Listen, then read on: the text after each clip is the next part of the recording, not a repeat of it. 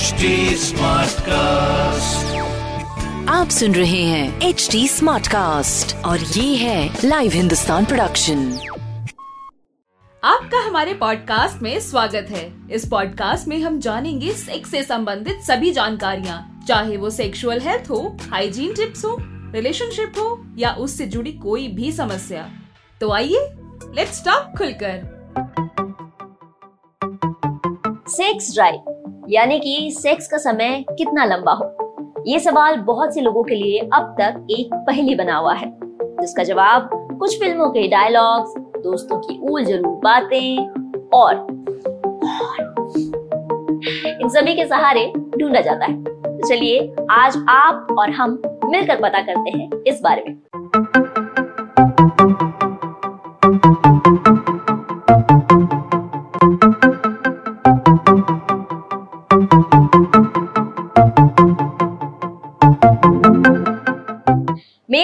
Mail छोटा होने के दो मेजर कारण हो सकते हैं, जिनमें सबसे पहला है इरेक्टाइल डिस्फंक्शन जिसके बारे में हम एपिसोड तीन में बात कर चुके हैं। अगर आपने वीडियो नहीं देखा है तो लिंक डिस्क्रिप्शन बॉक्स में और दूसरा है प्रीमेच्योर इजैकुलेशन जिसे शीघ्र पतन भी कहा जाता है, जिसके बारे में आज हम बात करेंगे। प्रीमेच्योर इजैकुलेशन को समझने के लिए मेल ऑर्गेजम समझना बहुत ज़रूरी है।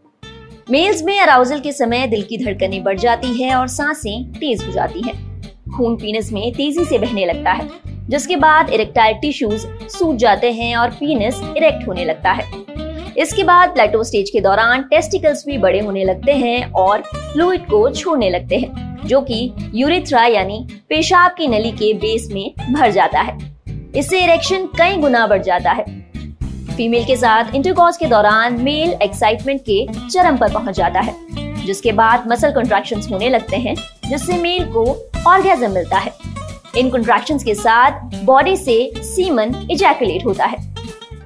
प्रीमेचर इजैकुलेशन के दौरान ये सब होता है।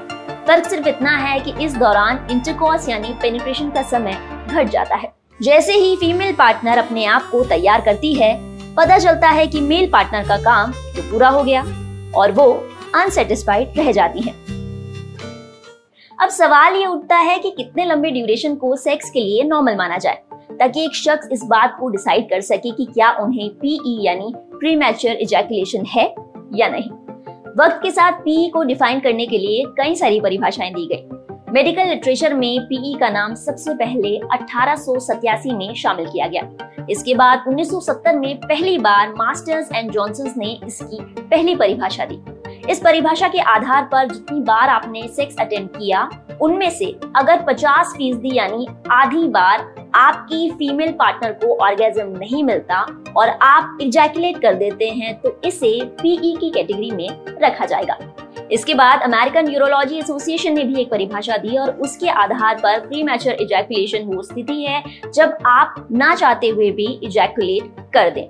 आगे आने वाले समय में भी प्रीमेचर इजैकुलेशन की कई सारी परिभाषाएँ दी गई, जिनमें सबसे ज़्यादा इंपॉर्टेंट मानी जाती है international society for sexual medicine की डेफिनेशन इस डेफिनेशन में प्रीमेचर इजैकुलेशन को दो भागों में बांटा गया, जो कि असल में इसके टाइप है। प्रीमेचर इजैकुलेशन दो तरह का हो सकता है, जिनमें पहला है प्राइमरी यानी कि लाइफ लॉन्ग जैसे कि नाम से ही पता लग रहा है, इसमें वो केसेस शामिल हैं, जिनमें एक शख्स को हमेशा से ही ये प्रॉब्लम रही हो। दूसरा है एक्वायर्ड जिसे सेकेंडरी भी कहा जाता है। इसमें वो केसेस शामिल हैं जिन्हें कभी कभी या फिर हाल ही में ये समस्या शुरू हुई हो। तो अब बैक टू द स्टोरी इस डेफिनेशन में बताया गया कि अगर कोई शख्स हमेशा से ही एक मिनट के अंदर अंदर स्खलित हो जाता है इजैकुलेट कर जाता है तो उसे प्री मैचर इजैकुलेशन की कैटेगरी में रखा जाएगा।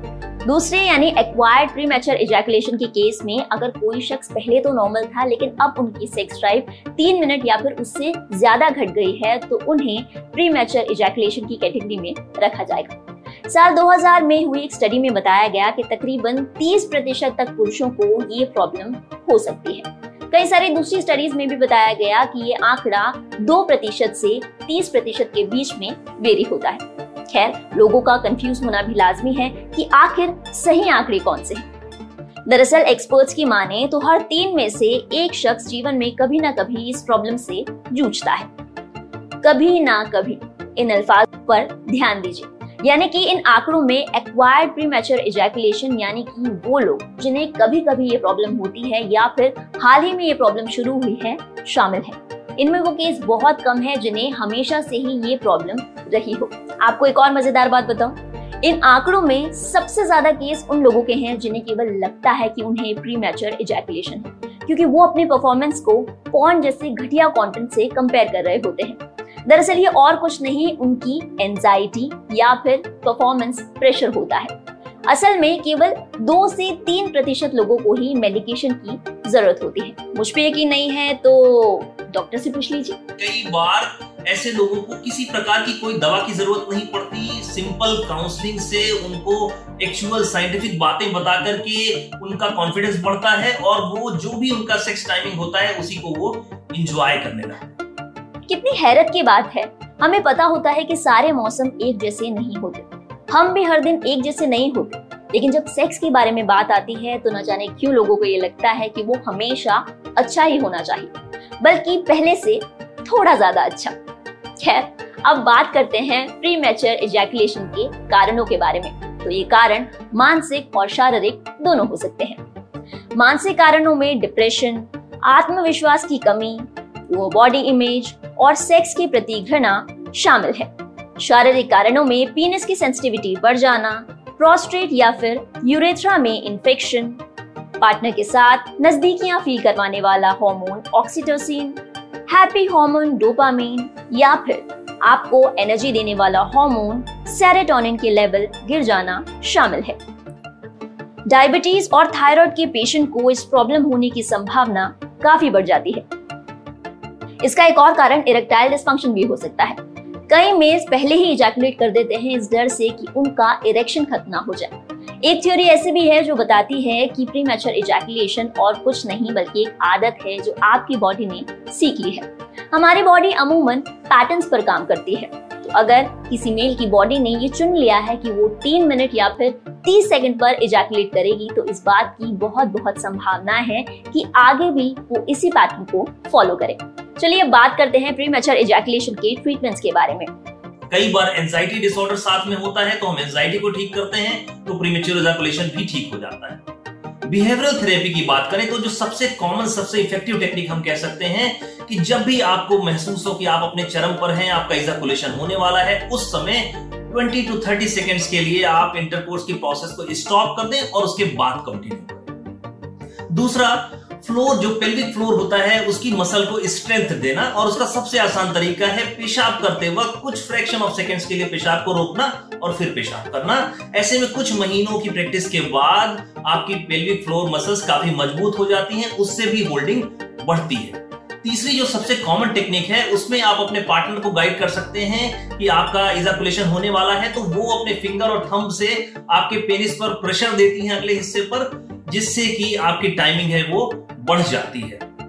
मोस्ट ऑफ़ केसेस बहुत आसान काउंसलिंग बहुत ही सामान्य दवाओं से ठीक हो जाते हैं, लेकिन मिथ्स और मिसकंसेप्शन की वजह से जो कुंठा होती है, उसकी वजह से लोग बहुत सारे लोग इलाज नहीं लेते टैबू की वजह से हमारे सामने नहीं आते तो ज़रूरत है कि हम अपनी सेक्स की प्रॉब्लम को लेकर के खुल करके बात करें स्पेशलिस्ट से तो अगर आपको या फिर आपके पार्टनर को लगता है कि उन्हें ये प्रॉब्लम है तो तुरंत डॉक्टर से संपर्क करें। हो सकता है कि ये प्रॉब्लम इतनी क्रूशल भी नहीं हो, केवल काउंसलिंग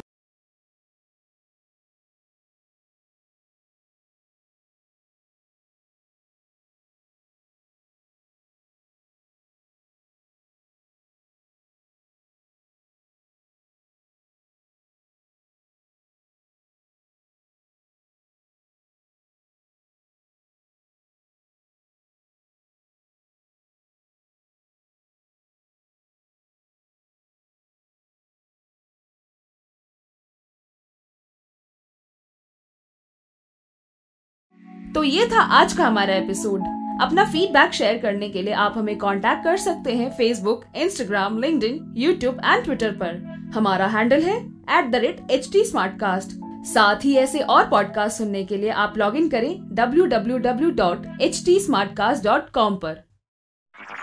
आप सुन रहे हैं एच टी और ये था live Hindustan production smart cast